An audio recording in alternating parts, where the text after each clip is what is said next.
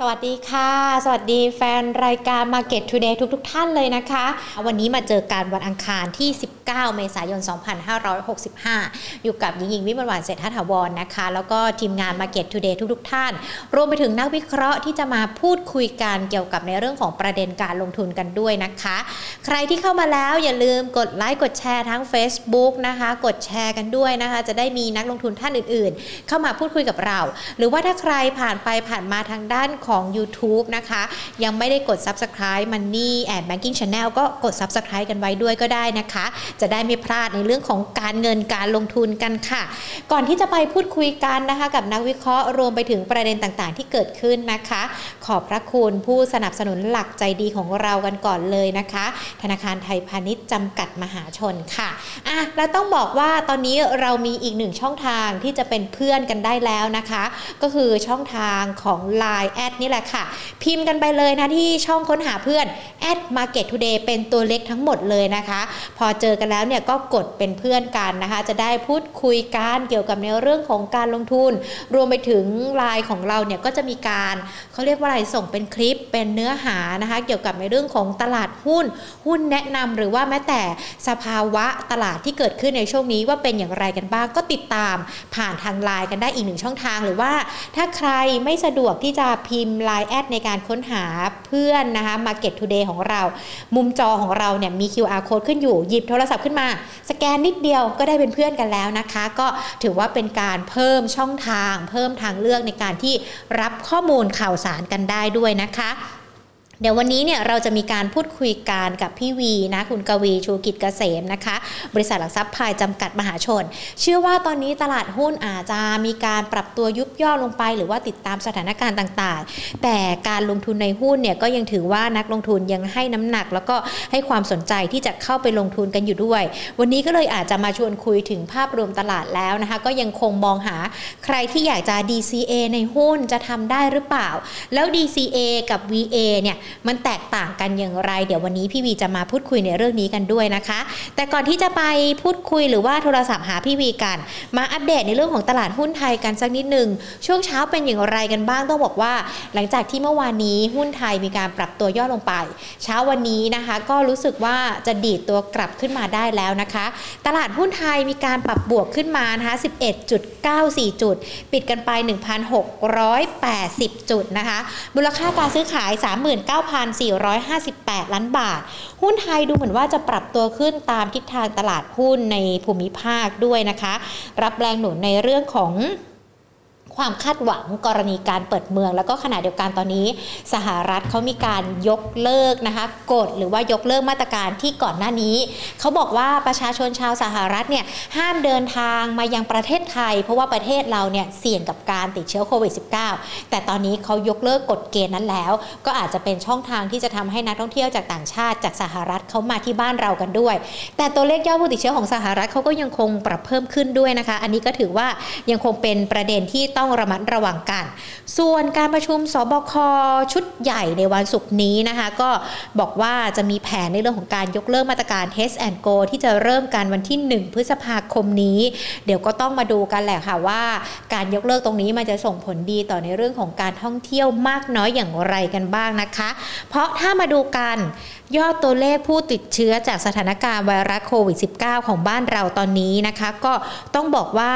ยังคงมียอดผู้ติดเชื้อเนี่ยเราเห็นตัวเลขมันปรับลดลงนะ แต่ว่าส่วนทางกับยอดผู้เสียชีวิตที่เพิ่มขึ้น มีคำถามเกิดขึ้นว่าอ้าวแล้วช่วงสงการที่ผ่านมาบอกว่ากังวลในเรื่องของยอดผู้ติดเชื้อ ในเรื่องนี้นะคะทางด้านของนายแพทย์จักรรัตน์นะคะท่านเป็นผู้อำนวยการจากกรมควบคุมโรคเขาบอกว่าไอ้ตัวเลขสงการที่เราหยุดหยุดกันไป แล้วมีการออกไปต่างจังหวัดไปท่องเที่ยวหรือว่าแม้แต่ไปเล่นน้ำสงการหนึ่งอาทิตย์มาดูกันใหม่ เดี๋ยวจะรู้ผลแล้วว่าตัวเลขของสงการเป็นอย่างไรกันบ้าง วันนี้เราเลยอาจจะได้เห็นยอดตัวเลขผู้ติดเชื้อจากไวรัสโควิด -19 นะคะยังอยู่ในระดับที่ประมาณสัก 1 0,000 กว่าๆนะ 16,800 91 ราย เสียชีวิต 129 รายนะคะ ก็ยังคงเป็นตัวเลขที่ที่อยู่ในระดับเดียวกันกับก่อนหน้านี้ แต่ว่ายอดผู้เสียชีวิตสูงขึ้น อย่างที่คุณหมอบอกไป 1 สัปดาห์มารีวิวกันใหม่นะว่ายอดตัวเลขในช่วงสงการจะเป็นอย่างไรกันบ้างนะคะ มาดูการอีกหนึ่งเรื่องที่ต้องบอกว่า นักลงทุนยังคงจับตากันนอกเหนือจากสงคราม รัสเซียยูเครนแล้ว ในเรื่องของอัตราเงินเฟอ้อก็ยังคงเป็นแรงกดดันที่หลาย ๆ ฝ่ายคาดการณ์กันว่า อาจจะทำให้เฟดนั้นมีการเร่งขึ้นในเรื่องของการปรับขึ้นอัตราดอกเบี้ยด้วยนะคะ ซึ่งเขาก็มีการออกมาเปิดเผยมุมมองกัน แล้วก็ขณะเดียวกันเนี่ยเขาก็ยังคงมีความกังวลกันว่าเฟดอาจจะต้องขึ้นดอกเบี้ยเร็วกว่านี้ด้วยหรือเปล่ามากกว่าที่คาดการณ์กันไว้ด้วยหรือเปล่านะคะ โดยทางด้านของนายเจมบูลาประธานธนาคารกลางสหรัฐ หรือว่าเฟดสาขาเซนหลุยเขามีการออกมาประเมินเลยนะคะ แล้วก็บอกว่ามันมีความเป็นไปได้นะที่เฟดจะมีการปรับขึ้นอัตราดอกเบี้ยครั้งละ0.75%อันนี้มันสูงกว่าที่คาดการกันไว้เนาะก่อนหน้านี้มอง 0.25 ถึง 0.5 นะคะ แต่ตอนนี้มองว่าความเป็นไปได้ 0.75%ในการประชุมครั้งต่อไป เพื่อให้บรรลุเป้าหมายการปรับขึ้นอัตราดอกเบี้ยให้ถึง 3.5%ภายในปีนี้ หลังจากที่อัตราเงินเฟ้อช่วงเดือนมีนาคม ปรับเพิ่มสูงขึ้นประมาณสัก 8.75%ตัวเลขนี้นะคะถือว่าเป็นอัตราเงินเฟอ้อที่สูงที่สุดในรอบ 40 ปีของสหรัฐกันด้วย เลยอาจจะเป็นแรงกดดันที่ทำให้เฟดอาจจะต้องมีการเร่งขึ้นอัตราดอกเบี้ยกันด้วยนะคะ ท่ามกลางในเรื่องของความกังวลว่าเอาขึ้นดอกเบี้ยแล้ว เศรษฐกิจมันยังปรับตัวได้ไม่ดีเท่าที่ควร พอมีการไปเร่งขึ้นอัตราดอกเบี้ยแล้วความสมเหตุสมผลหรือว่าความสมดุลระหว่างเศรษฐกิจกับเงินเฟ้อเนี่ยมันเป็นไปในทิศทางเดียวกันด้วยหรือเปล่า ก็ยังคงเป็นประเด็นที่ต้องติดตามกันด้วยนะคะ เป็นในเรื่องของปัจจัยจากต่างประเทศรวมไปถึงภาพรวมการลงทุนในตลาดหุ้นช่วงเช้าที่นำมาฝากกัน และในขณะเดียวกันนะวันนี้ที่เราจะพูดคุยกันกับพี่วีนะคะ ในเรื่องของการหาหุ้น DCA พร้อมทางเลือกการลงทุนแบบ VA เดี๋ยวเรามาทำความเข้าใจกันคร่าวๆกันก่อนเนอะว่า ระหว่าง DCA กับ VA เนี่ยมันเป็นยังไง DCA ก็คือ dollar cost averageการลงทุนในหุ้น ที่ลงทุนอย่างสม่ำเสมอเป็นรายเดือน รายไตรมาสหรือว่ารายปี ในจำนวนเงินที่เท่าเท่ากันทุกเดือน โดยไม่สนใจว่าราคาตอนนั้นจะเป็นอย่างไร แล้วก็มีเป้าหมายของแต่ละคนของแต่ละตัวเองนะว่าเราจะ DCA หุ้นตัวนี้ใน 1 ตัวเนี่ยเป็นระยะเวลาเท่าไหร่ ราคาจะขึ้นจะลงก็ไม่สนใจเพราะว่าเราจะไปสนใจเป้าหมายของการ DCA ในตอนท้ายเท่านั้น แต่ว่า VA นะคะหรือว่าการลงทุนแบบ value average นั้น เหมือนกันกับ DCA แหละลงทุนสม่ำเสมอเป็นรายเดือน รายปี รายไตรมาสก็ได้ แต่มันจะแตกต่างอยู่คือ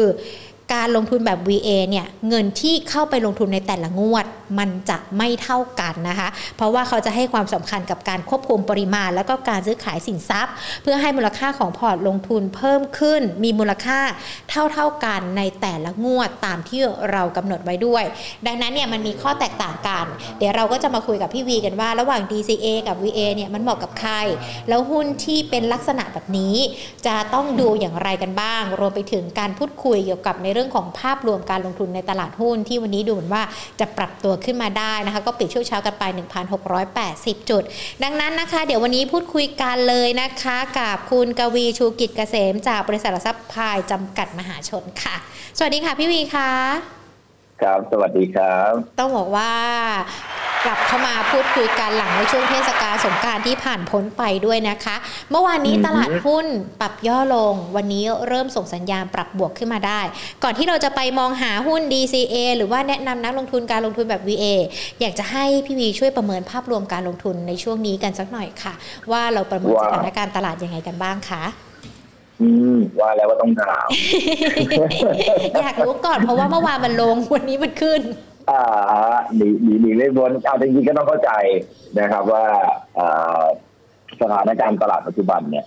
หลายคนจะค่อนข้างงงอืมอยู่พอสมควรนะครับอ่าว่าเอ๊ะด้วยสถานการณ์ที่ดูไม่ค่อยดีเท่าไหร่เลยนะครับอ่าเงินเฟ้อโลกก็ปรับตัวเพิ่มสูงขึ้น ทิศทางอัตราดอกเบี้ยก็มีแนวโน้มปรับเพิ่มขึ้น เศรษฐกิจจีน ที่ดูไตรมาสสองเนี่ย น่าจะแย่ถึงแม้ว่าไตรมาสหนึ่งจะยังพอไปได้นะครับ แต่ไตรมาสสองเนี่ยปิดเมือง เราก็ต้องออกมาตรการช่วยเหลือเศรษฐกิจออกมาเนี่ย มันก็สะท้อนให้เห็นว่าเศรษฐกิจจีนเองก็ก็เริ่มชะลอเหมือนกันค่ะอ่ายุโรปเนี่ยหนักเลยนะครับ เงินเฟ้อขึ้นมาเยอรมันนี่สูงที่สุด นับตั้งแต่ปี 1970 นะครับอ่าผมจำปี 1970 ช่วง ทศวรรษ 1970 ได้ 1970 จนถึง 1980 ผมจำได้เพราะตอนนั้นผมยังเด็กอยู่นะครับ แล้วแล้วเราก็ช่วงเวลานั้นเนี่ยรู้เลยนะว่าแก่ตอนนี้ช่วงเวลานั้นเป็นช่วงที่ช่วงเวลานั้นเป็นช่วงที่ที่เราเราสามารถพูดได้ว่าเป็นช่วงออยช็อกนะครับในในยุคนั้นซึ่งคล้ายๆกับยุคนี้เลยครับ ที่เราเกิดออยช็อกแล้วก็เงินเฟ้อเนี่ยพุ่ง แต่ว่า แต่ว่าตอนนั้นสถานการณ์มันแย่กว่าตรงที่ว่าน้ำมันเนี่ยมันมันไม่มีมันไม่มีเติมเลยนะครับ แต่ก็ไม่แน่อีกเพราะว่ายุโรปเองก็บอกว่าเอ้ถ้ามันหาพลังงานชดเชยไม่ได้เนี่ยหมดหน้าร้อนเนี่ยหมดแล้วหมดเลยเอาหน้าหนาวต่อไปทำไงอันเนี้ยคือคือเรื่องใหญ่นะ เพราะว่าตอนนี้ปริมาณการใช้น้ำมันในยุโรปเนี่ยถือว่ามีการใช้ปริมาณน้ำมันและก๊าซธรรมชาติลดลงนะครับ เพราะว่าเขาหลุดหน้าหนาวมาแล้วแต่มันก็ยังหนาวอยู่แหละ เขาก็บอกให้อาบน้ำร้อน น้อยลงเขาไม่ได้พูดถึงว่าใช้เขาไม่ได้พูดถึงว่าใช้ฮีเตอร์น้อยลงไงจ้าเขาพูดถึงว่าให้ใช้น้ำร้อนน้อยลงเพราะว่าไอ้ฮีเตอร์ใช้น้อยลงแล้วเนื่องจากว่ามันไม่ได้หนาวมากแล้วนะครับแต่จริงๆทุกคนดูฟุตบอลก็รู้แหละเนาะ ฟุตบอลที่ลิเวอร์พูลเจอแมนซิตี้อะเอฟเอคัพอะสังเกตไหมคนใส่เสื้อยืดมาเชียร์กันแล้วเห็นไหมค่ะ สังเกตแต่สกอร์เออก็เลยเขานำก่อนสามหนูตกใจมาเร็วนะครับแต่ว่าก็เห็นเห็นชุดนักกีฬาไอ้เห็นชุดคนเชียร์เราก็เห็นแล้วล่ะว่าเออเนี่ยชัดเจนนะครับแต่ว่าหน้าหนาวปีปีนี้นะครับก็คือปลายปีจนถึงต้นปีแน่เนี่ยเอ๊ะแล้วพลังงานสงครามรัสเซียยูเครนที่ยังไม่จบเนี่ย เราต้องการใช้พลังงานเพิ่มขึ้นจะหากันทันไหมดูสถานการณ์พวกนี้เนี่ย เออผมว่า ผมว่ามันมันมันมันมันสร้างความวิตกกังวล แต่ผมอยากให้นักลงทุนมองตรงนี้ครับว่า เออ ที่ผมพูดที่เราพูดมาเนี่ยส่วนใหญ่แล้วเนี่ย คนที่โดนหนักๆเนี่ย คือยุโรปกับสหรัฐเงินเงินเฟ้อสูงสุดในรอบเจ็ดปีของสหรัฐเงินเฟ้อสูงสุดในรอบตั้งแต่ปีหนึ่งพันเก้าร้อยเจ็ดสิบก็คือห้าสิบกว่าปี ในประเทศเยอรมันและในยุโรปเนี่ย สังเกตที่ผมพูดเนี่ยมันยุโรปและสหรัฐเงินตะวันตกแต่ทั้งฝั่งตะวันออกเนี่ยของเรากับกับดูดีนะจะเราฟังข่าวสิมาเลเซียส่งออกทำสถิตินิวไฮส่งออกอินโดนีเซียส่งออกน้ำมันได้สูงขึ้นคือกลายเป็นฝั่งทางเราเนี่ยได้รับประโยชน์เหมือนผมอยากให้เปรียบเทียบตรงนี้โควิด -19 เนี่ย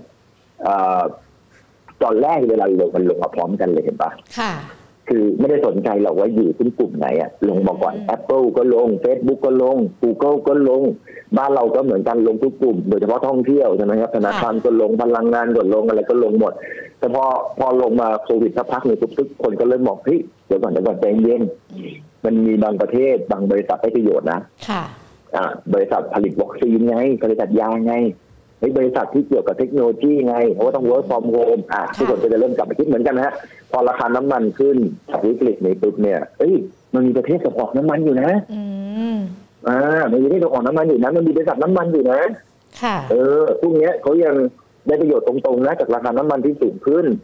อ่าแล้วก็เศรษฐกิจในเอเชียเดี๋ยวก่อนเดี๋ยวก่อนเศรษฐกิจยุโรปแย่อเมริกาแย่เศรษฐกิจเอเชียกำลังฟื้นนะ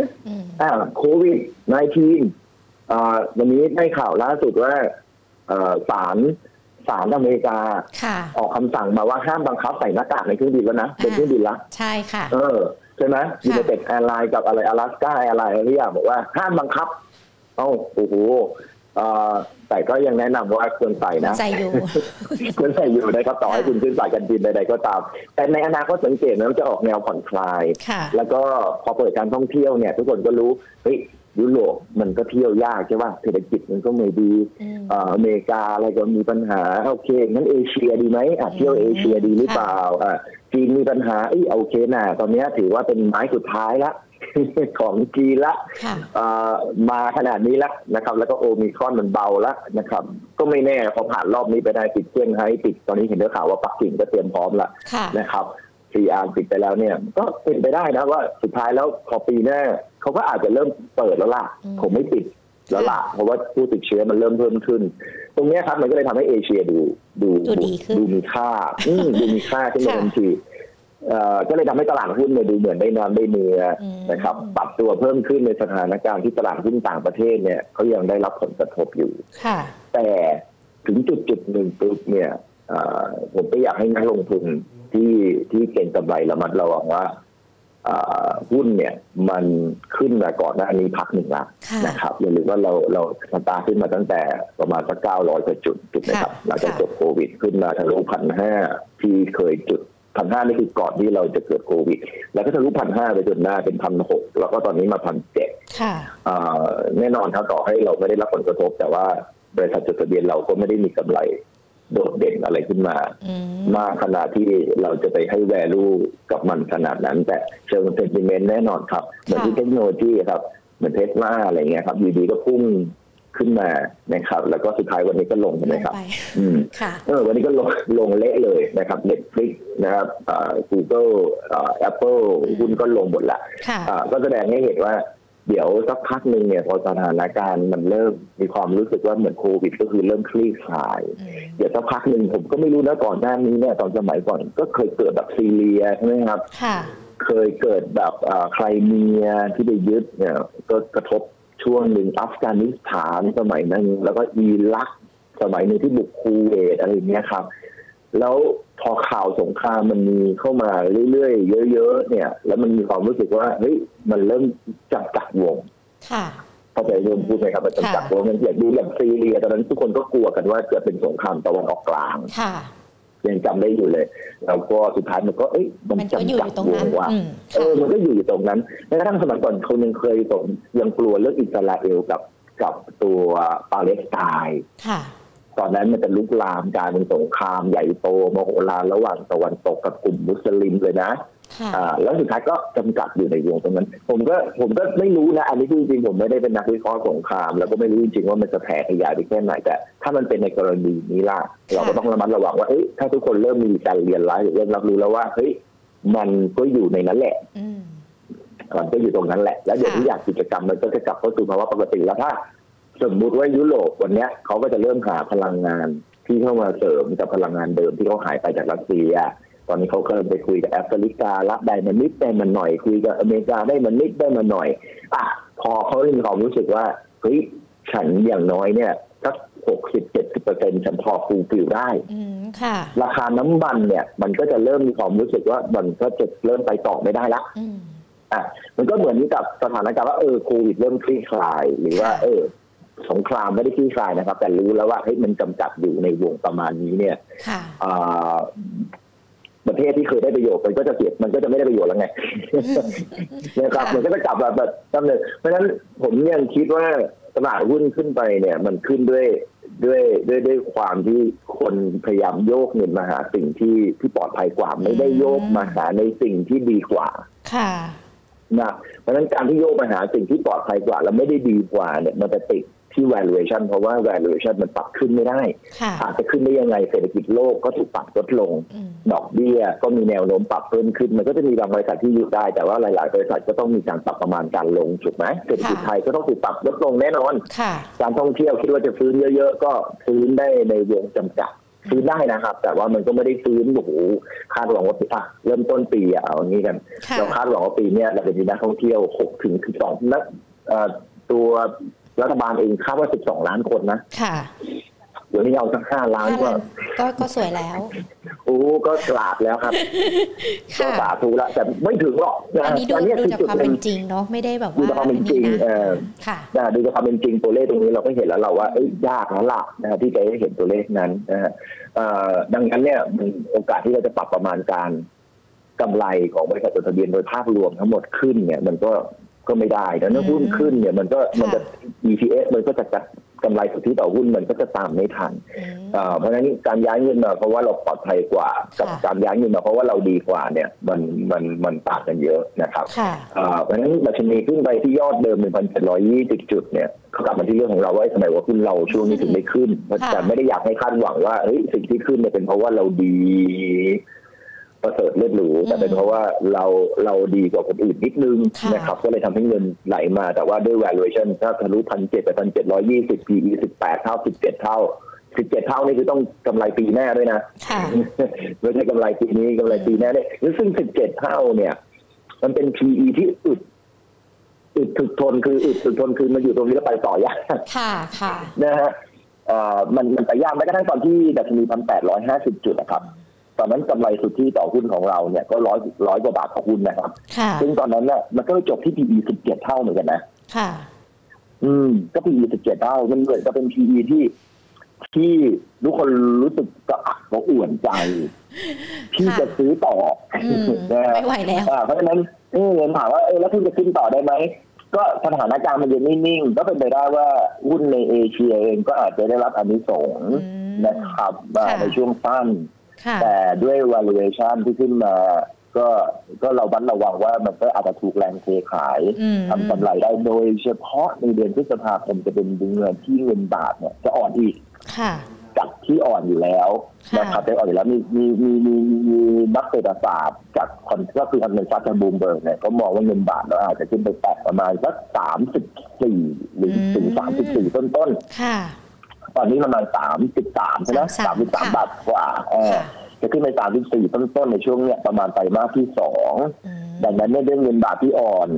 นะครับแล้วก็ด้วยราคาหุ้นที่แพงถึงแม้ว่าเราจะมีรู้สึกว่าเอ้ยเรามีข้อดีกว่าทางฝั่งยุโรปหรือทางฝั่งตะวันตกเนี่ยแต่มันก็อาจจะไปต่อได้ยากอืนะครับเอ่อเอ่อแต่ว่าแน่นอนหุ้นที่จะนำตลาดขึ้นไปตอนนี้ก็กลายเป็นหุ้นกลุ่มพลังงานใช่ไหมค่ะเพราะราคาน้ำมันขึ้นมีค่ะหลายคนก็บอกอาจจะขึ้นไปร้อยยี่สิบเหรียญก็อะ เต็มที่เลย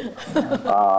อทองคำขึ้นก็เป็นการอืม support อันหนึ่งเรื่องของเงินเฟ้อนะครับ bond bond yield ก็ปรับตัวเพิ่มขึ้น ดังนั้นหุ้นที่เกี่ยวข้องกับได้ประโยชน์จากเรื่อง bond yield เรื่องเงินเฟ้อที่ขึ้นนะครับ ก็แน่นอนหนีไม่พ้นหุ้นกลุ่มพลังงานหุ้นกลุ่มประกันค่ะนะครับอ่าประกันที่จ่ายเจอจบไม่ต้องเอานะครับเออต้องเลือกด้วยนะถ้าใครจะเข้าประกัน เพราะมันยังไม่จบค่ะมันยังไม่จบ เจอจ่ายเจ็บแทนอ่า เพราะฉะนั้นเนี่ยอ่าก็ก็เรื่องอืมก็ตัว BLA น่าจะโอเคนะตอนนี้ดูดีนะอืมเพราะในในระดับหนึ่งประกันเองก็มีอยู่ไม่กี่ใบไม่กี่ตัวค่ะส่วนพลังงานก็ต้องเป็นพลังงานต้นน้ำทั้งนั้นนะครับปลายน้ำไม่ได้ประโยชน์นะครับ ต้นน้ำก็จะเป็น PDPEP ค่ะอ่าแล้วก็โรงพยาบาลที่เหลือก็จะเป็นหุ้นกลุ่มที่แบบไม่ค่อยได้รับผลกระทบจาก เงินเฟ้ออืมนะครับค่ะอ่าอ่าเมื่อกี้นี้ได้กลุ่มที่ได้ประโยชน์จากเงินเฟ้ออะกลุ่มที่แบบไม่ได้ประโยชน์ แต่ว่าไม่ได้เสียประโยชน์มากคือหุ้นกลุ่มโรงพยาบาลนะครับ หุ้นกลุ่มค้าปลีกอืมมีคลิปที่แล้วคลิปที่แล้วมีคนเขียนว่าคุณกวีพูดแต่กลุ่มไม่ยอมพูดหุ้นรายตัวแสดงว่าฟังไม่จบเออใจร้อนอยากจะได้หุ้นไวแสดงว่าแสดงว่าฟังไม่จบเนี่ยมันไปค่ะโจกคนเลยโผล่สุดท้าย อันนี้ก็เอาระยะสั้นก่อนแล้วกันก่อนที่เราจะคุยเรื่องของการลงทุนระยะยาวนะค่ะนะครับเอ่อเพราะตอนเนี้ย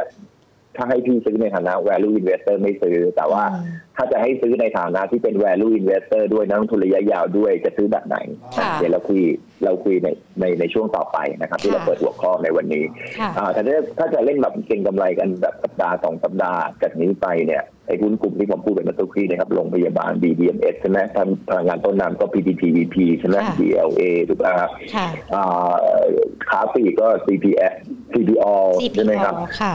อ่า BJC ใช่ไหมครับค่ะอ่า OS OSP ใช่ไหมอ่าฮะอันนั้นเป็นเป็นเครื่องดื่มนะร้อนเนาะร้อนมากร้อนร้อนมาก โคตรไม่ได้ใจร้อนนะ อากาศมันฝร้นอนตกด้วยค่ะเมื่อวานฝนตก คืออมมันไม่ไม่แปลกหรอกครับ เวลาเจออะไรร้อนๆแบบร้อนโคตรๆในวันนั้นนะวันค่ะพรุ่งนี้ฝนจะตกอืมค่ะนะฮะเอ่อแล้วก็หุ้นกลุ่มโรงพยาบาล DDMS นะครับอ่าหรือ BCH ค่ะ นะครับหุ้นกลุ่มค้าปลีกหุ้นกลุ่มท่องเที่ยวนะครับ CENTEL วิ่งไปทะลุ40กว่าบาทแล้วค่ะนี่คือหุ้นที่เราคุยกันมาเป็นอาทิตย์แล้วนะอ่าเดือนที่แล้วเราก็คุยตัวนี้เอาพูดค่ะจริงค่ะมันสี่สิบละเราไม่เอาละเอาใหม่เราเอา Minor International แทนอ่าก็คือตัวมินท์ค่ะนะครับอ่าแน่สื่อสารขึ้นมาแล้ว220 แต่พูดจริงนะ ผมก็ยังมีความรู้สึกว่า ADVANC 220ก็น่าสนใจนะ ค่ะ ยังได้อยู่ใช่ไหมคะนะครับ คือในแง่คือเขาตัดมันผลไปแล้วอ่าความน่าสนใจมันเลยแต่ว่าเขาจะเป็นตัวที่ผลประกอบการของเขายังนิ่งไม่อยู่ค่ะยังไม่ได้รับผลกระทบจากเรื่องของเงินเฟ้อค่ะนะครับ ก็ยังดูน่าสนใจอยู่ค่ะนะครับอ่าอันนี้ก็เป็นตัวหลักๆนะครับ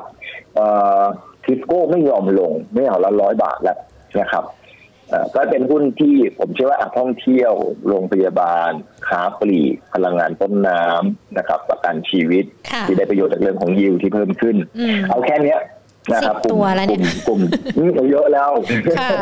เอาเอาแค่นี้ก่อนนะครับค่ะว่าเป็นหุ้นที่เราพอเก็งกำไรได้ แต่การเก็งกำไรช่วงนี้เราก็เข้าใจนิดนึงว่า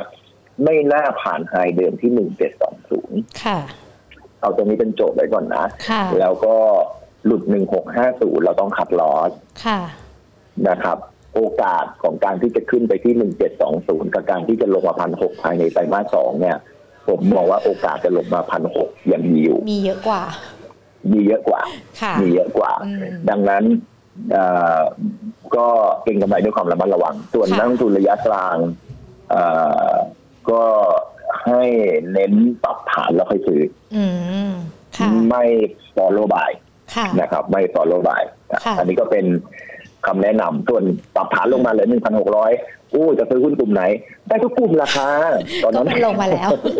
มันลงมาแล้ว ถึงตอนนั้นนะคุณเอาหุ้นตัวไหน รัดชอบหุ้นกลุ่มไหนอืมหรือจะเอาไปเน้นเอาเรื่องกลุ่มแบบที่ค่ะเกี่ยวข้องกับการฟื้นตัวของเศรษฐกิจในประเทศเนี่ย คุณหยิบตัวไหนมาคุณก็คุณก็ได้ตัวนั้นละค่ะ อืมค่ะ อะอืมก็ถือว่าเป็นในเรื่องของภาพรวมสถานการณ์ที่เกิดขึ้น แล้วก็มีมีหุ้นที่แนะนำนักลงทุนที่อยากจะเก็งกำไรเก็งกำไรในช่วงสั้นสักหนึ่งค่ะถึงสองอาทิตย์10ตัวนะที่คุยกันเดี๋ยวใครไม่ทันเดี๋ยวตอนท้ายจะสรุปให้อีกรอบหนึ่งนะคะ แต่วันนี้เราเปิดหัวข้อมาคือจริง ๆ แล้วเราก็อยากจะให้ครอบคลุมทุกนักลงทุนเลยนะคะพี่วีที่ดูในค่ะรายการของเราเพราะว่าในคอมเมนต์เนี่ยเขามีการโต้เถียงกันแล้วนะไม่ได้โต้เถียงเขาแสดงความเห็นบางคนบอกว่าชอบ DCA บางคนบอกว่าชอบอืม VA แน่นอนแหละเขาก็จะมีอืมความคิดเห็นอะไรที่แตกต่างกัน พี่พีมองว่าอืมในช่วงนี้ตลาดเรามันจะทั้ง DCA กับ VA ได้ไหมคะ คืออย่างนี้ก่อนจริงๆ DCA กับ VCA เนี่ยเอ่อ DCA นี่ย่อมาจาก dollar cost average เลยค่ะนะครับเรามาแบบเผื่อบางใครไม่เข้าใจอืมขออนุญาตปูพื้นนิดหนึ่ง dollar cost average เนี่ย คือการใช้เงินจำนวนเท่า ๆกัน นะครับเอ่อจะทุกเดือนทุกไตรมาสก็ได้นะครับ แต่เป็นจำนวนเงินที่เท่า ๆกัน เช่นทุกๆเดือน เช่นเดือนละหมื่นบาทอืมก็จะใช้เงินหนึ่งหมื่นบาทเนี้ยทุกๆเดือนตั้งแต่มกราคมนะครับ จนถึงเดือนธันวาคม ซื้อเดือนละหนึ่งหมื่นบาท ในสินทรัพย์ที่คุณอยากจะลงทุน ไม่ใช่เฉพาะหุ้นอืมค่ะ หลายคนชอบมาชอบเอาคิดแต่เอาจะเอาหุ้นหุ้นอย่างเดียวอืมเออชอบคิดแต่หุ้น จริง ๆ แล้วจะเป็นตราสารหนี้หรือแม้กระทั่งเป็นการจัดพอร์ตเลยก็ได้นะคะค่ะหรือจะเป็นกองทุนที่กระจายความเสี่ยงนะครับ อย่างหลาย ๆ บริษัทบลจบริษัทหลักทรัพย์จัดการกองทุนรวมเนี่ยเขาก็ออกกองประเภทกอง global asset global asset เนี่ยถือทีเดียว400สินทรัพย์อะค่ะ400 500สินทรัพย์อยู่ในนั้นอะ หุ้นก็แบบร้อยตัวอะไรอย่างเงี้ยครับ แล้วก็มีตราสารหนี้ทั้งในไทยในใน global นะครับในโลกในเอเชีย แล้วก็มีทองคำอยู่ในนั้นด้วยนะเขาเรียกว่าค่ะ global asset เราใช่คือถ้าคุณซื้อกองนี้ปุ๊บเนี่ยเหมือนคุณไม่ต้องทำอะไรแล้วอืมคือ คือเราไม่ต้องใช้ไอเดียอะไรมาก เราก็ใส่เงินหนึ่งหมื่นบาท ไปในกองนี้ทุกๆกองแล้วให้ผู้จัดการกองทุนเนี่ยเขาก็จัดการไป อันนั้นคือดอลลาร์ cost average ขอย้ำนะครับว่าเราต้องซื้อเราจะซื้อสินทรัพย์อะไรก็ได้ ที่อืมเป็นสินทรัพย์ลงทุนค่ะนะครับที่สินทรัพย์ลงทุนอ่าคิดว่าหมื่นบาทผมพูดถึงหมื่นบาทเนี่ยจะลงทุนหุ้นห้าตัวแหละเพราะว่าลงทุนหุ้นตัวเดียวหมื่นบาทพอได้ แต่ถ้าหมื่นบาทแล้วไปซื้อหุ้นห้าตัวเนี่ย ซื้อไงวะ ค่ะอืมถูกแล้วมันซื้อไม่ได้มันซื้อไม่อันนี้เข้าใจอันนี้ซื้อมันซื้อไม่ได้จริงๆในแง่ในแง่ของความเป็นจริงนะครับถ้าคุณจะซื้อหุ้นห้าตัวทุกเดือนเดือนละมันก็ตกตัวแค่สองพันบาทค่ะคุณ CPO คุณก็ซื้อไม่ได้แล้วร้อยหุ้นก็ต้องใช้หกพันบาทแล้วอะอืมมันก็ค่ะซื้อมันก็ซื้อไม่ได้แล้วนะครับอะ ก็ก็หันไปซื้อกองทุนแทนถ้าเรามีปริมาณเงินที่น้อยเพราะว่าการซื้อหุ้นตัวเดียวผมก็ไม่แนะนำนะถือว่าเป็นการลงทุนที่มีความเสี่ยงพอสมควรในการที่เราไม่กระจายความเสี่ยงอะเดี๋ยวเราไปคุยเรื่องนั้น ส่วน value average เนี่ยก็คือ VA ถามว่าเหมือน DCA ไหมเหมือนค่ะซื้อหุ้นซื้อสินทรัพย์ทุกเดือนเหมือนกัน หรือทุกไตรมาสเหมือนกัน แต่คราวนี้เนี่ยมันไม่ใช่ปริมาณเงินหนึ่งหมื่นบาทอืมหรือเป็นหรือจะสองพันบาทก็แล้วแต่คนนะครับว่าจะค่ะซื้อเดือนละเท่าไหร่อ่า ไม่เหมือน dollar cost average หรือ DCA ตรง VA เนี่ยคุณซื้อเดือนแรกก็เหมือนกันอะซื้อหนึ่งหมื่นบาทเหมือนกันมกราคมเราก็ซื้อหนึ่งหมื่นโอเคไหมค่ะอ่าเดือนกุมภาพันธ์เนี่ยสมมติถ้าสินทรัพย์ที่เราถือถ้าเป็นหุ้น หรือว่าจะเป็นตราสารหนี้หรืออะไรก็แล้วแต่หรือทองคำก็แล้วแต่มันลงอืมมันลงจากหมื่นบาทที่เราซื้อลงมาแล้วสิบเปอร์เซ็นก็จะเหลือเก้าพันถูกไหมครับค่ะ เหลือเก้าพันเดือนกุมภาพันธ์เนี่ยถ้าเป็น dollar cost average เนี่ยเราก็จะใส่เพิ่มอีกหนึ่งหมื่นบาทเป็นหมื่นอยู่สองหมื่นถูกปะค่ะอ่าหมื่นอยู่แต่ value averaging เนี่ยด้วยสินทรัพย์ที่ราคามันลงจากสองพันหนึ่งหมื่นบาทเหลือเก้าพันบาท เดือนที่สองเดือนกุมภาพันธ์เราจะต้องลงเพื่อให้ได้เป้าหมายกลับไปเป็นสองหมื่นอืมอ่า ไม่ได้ลงหมื่นหนึ่งละก็จะกลายเป็นว่าเหลือเก้าพันบาทนั้นผมก็ต้องลงหนึ่งหหมื่นนึ่งหมื่นหหนึ่นึ่งงพัพันนบาบาทท อืมอ่ามันก็จะไม่ใช่หมื่นบาทเหมือนเดิมละค่ะแต่ข้อดีก็คือเฮ้ยตอนลงเราได้ใช้ใช้เงินซื้อเพิ่มมากกว่าหมื่นหนึ่งอืมอ่าคราวนี้ถ้าตอนขึ้นล่ะ ตอนขึ้น DCA ก็ยังคงเดือนมีนาคม ก็ยังลงทุนหมื่นบาทเหมือนเดิมค่ะไม่ได้เปลี่ยนแปลงเลย dollar cost average จะลงทุนสินทรัพย์อะไรคุณก็เลือกเอาอ่ากองทุนก็ง่ายสุด แต่ถ้าเป็น value average จริงหุ้นขึ้น พอหุ้นขึ้นปุ๊บจากเดิมที่เมื่อกี้นี้เรามีสองหมื่นบาทตอนต้นเดือนเอาตอนตอนต้นเดือนกุมภาถูกไหมค่ะ พอสิ้นเดือนกุมภาปุ๊บปรากฏว่าหุ้นขึ้น จากเดิมสองหมื่นบาทเป็นสองหมื่นหนึ่งพันบาท ค่ะเฮ้ยแต่มีตั้งสองหมื่นหนึ่งเลยเว้ยเราต้องการให้พอร์ตเดือนมีนาคมของเราเนี่ยเป็นสามหมื่นเพราะเราก็เดือนละหมื่นเหมือนกันถูกปะก็ต้องการให้เป็นสามหมื่นแต่เราเป็นสองหมื่นหนึ่งแล้วนี่ที่มันขึ้นมาอ่าสินทรัพย์ที่เราถืออยู่มันขึ้นมาเป็นสองหมื่นหนึ่งจากเดือนที่แล้วเนี่ยเรามีแค่สองหมื่นเป็นสองหมื่นหนึ่งแล้วก็ใส่เดือนที่สามแค่เก้าพันอืมค่ะ เพื่อให้มาเป็นสามหมื่นแล้วก็ทำอย่างนี้ไปเรื่อยๆค่ะอ่าเพราะฉะนั้นเนี่ยคำถามว่าสองวิธีนี้เหมือนกันไหมก็ซื้อหุ้นทุกเดือน ซื้อสินทรัพย์ทุกเดือนเหมือนกันอืมนะครับเพียงแต่ว่าวัตถุประสงค์ในการซื้อแตกต่างกันดอลลาร์ค่ะคอสเ a เ e ใส่ทุกเดือนเท่ากัน แต่ value average ตั้งใจที่จะทำให้ NAV หรือมูลค่าสินทรัพย์ของเราเนี่ย มันเพิ่มเดือนละหมื่นเท่ากันอืมค่ะนะนะฮะเพิ่มฝั่งหนึ่งนี่คือ DCA เนี่ยเพิ่มเงินต้นค่ะเดือนละหมื่นแต่ฝั่ง value averaging เนี่ย ต้องการให้เงินที่อยู่ในกองเนี่ย มันเพิ่มขึ้นเดือนละหมื่นค่ะนะครับเงินที่อยู่ในกองเพิ่มขึ้นเดือนละหมื่นอ่าคราวนี้พอมันแตกต่างกันปุ๊บเนี่ยข้อดีข้อเสียอยู่ตรงไหนข้อดีของ DCA คือง่ายค่ะอะจริง ไม่ต้องคำนวณไม่ต้องกำหนดไม่ต้องคิด ไม่ต้องคิดไม่ต้องอะไรทั้งสิ้นไม่ต้องมานั่งดูว่า NAV วันที่ 28 กุมภาวันที่ 31 มีนาเป็นเท่าไหร่ แล้ววันที่อืม1กุมภาพันธ์กับวันที่ 1 เมษายนจะต้องใส่เงินเท่าไหร่ไม่ต้องคิดค่ะอ่า ไม่ต้องคิด แต่ว่า value averaging ต้องคิดอืมคุณต้องทำคุณต้องทำ Excel แน่ๆถูกป่ะค่ะเพื่อที่จะรู้ว่าเอ้ยตอนนี้เงินหรือก็ต้องไปดูในบัญชีของคุณ ว่าตอนเนี้ยต้องไปอัปเดตบุ๊กอะไม่ก็คือก็ต้องไปดูในใน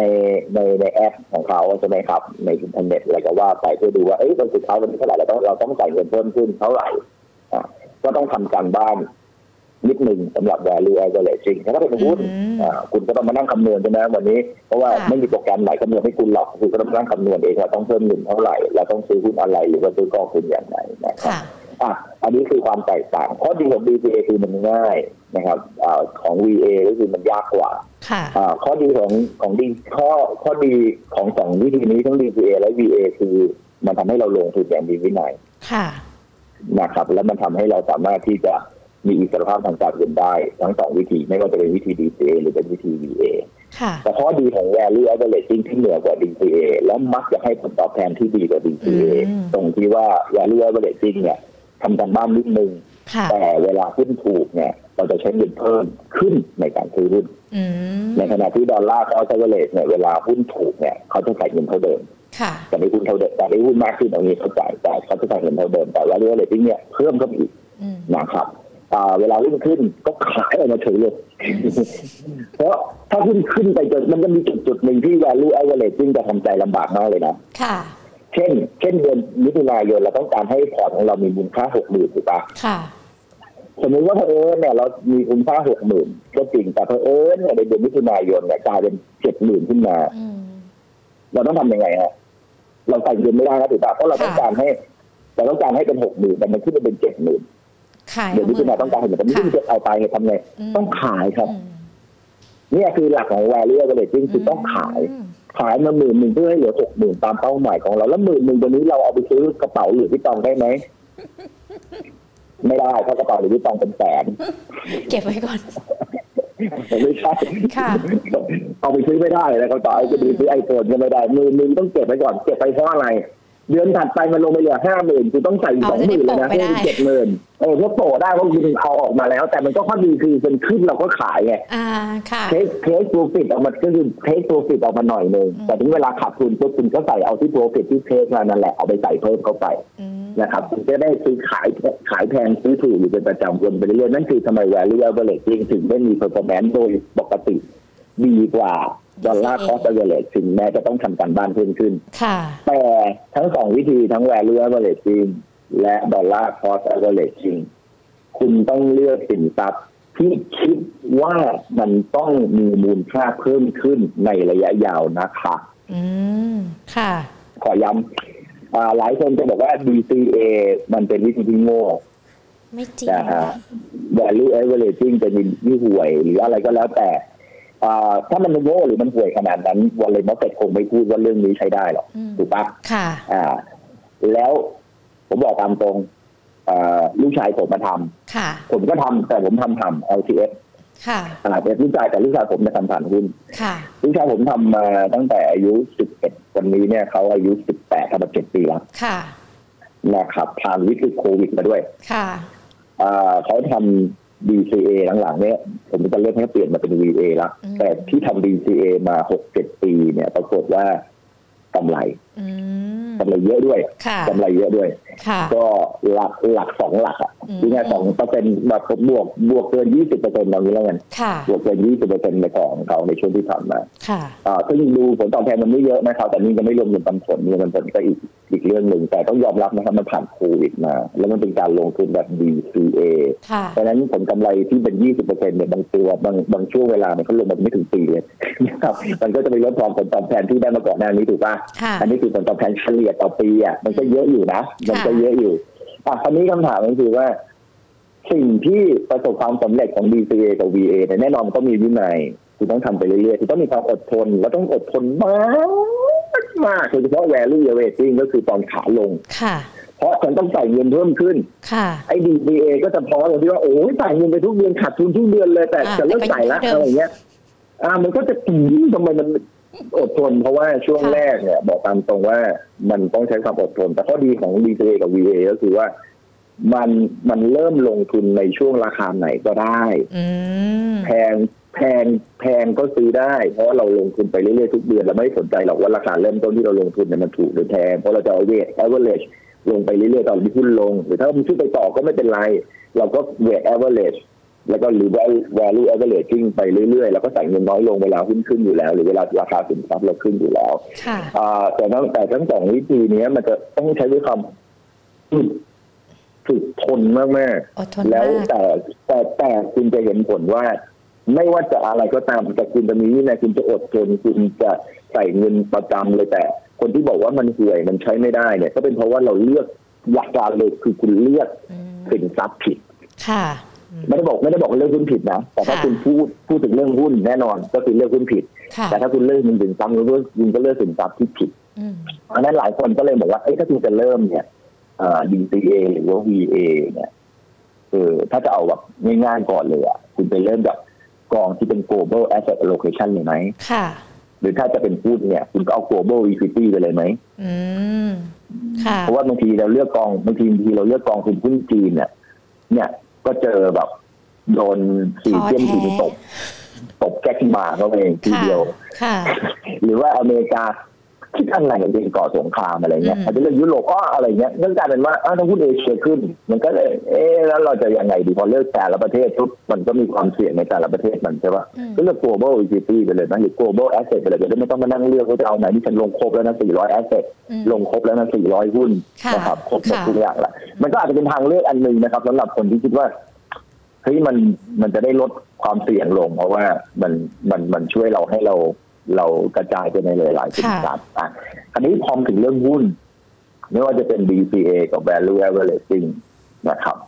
ถ้าต้องเลือกอะหรือหรือหรือหรือคุณคิดว่าคุณจะพร้อมแล้ว ว่าจะต้องเลือกหุ้นด้วยตัวเองเนี่ยค่ะคุณคิดว่าเราจะเลือกหุ้นอะไรดีค่ะจะจะไปต้องเป็นหุ้นไทยอย่างเดียวไหม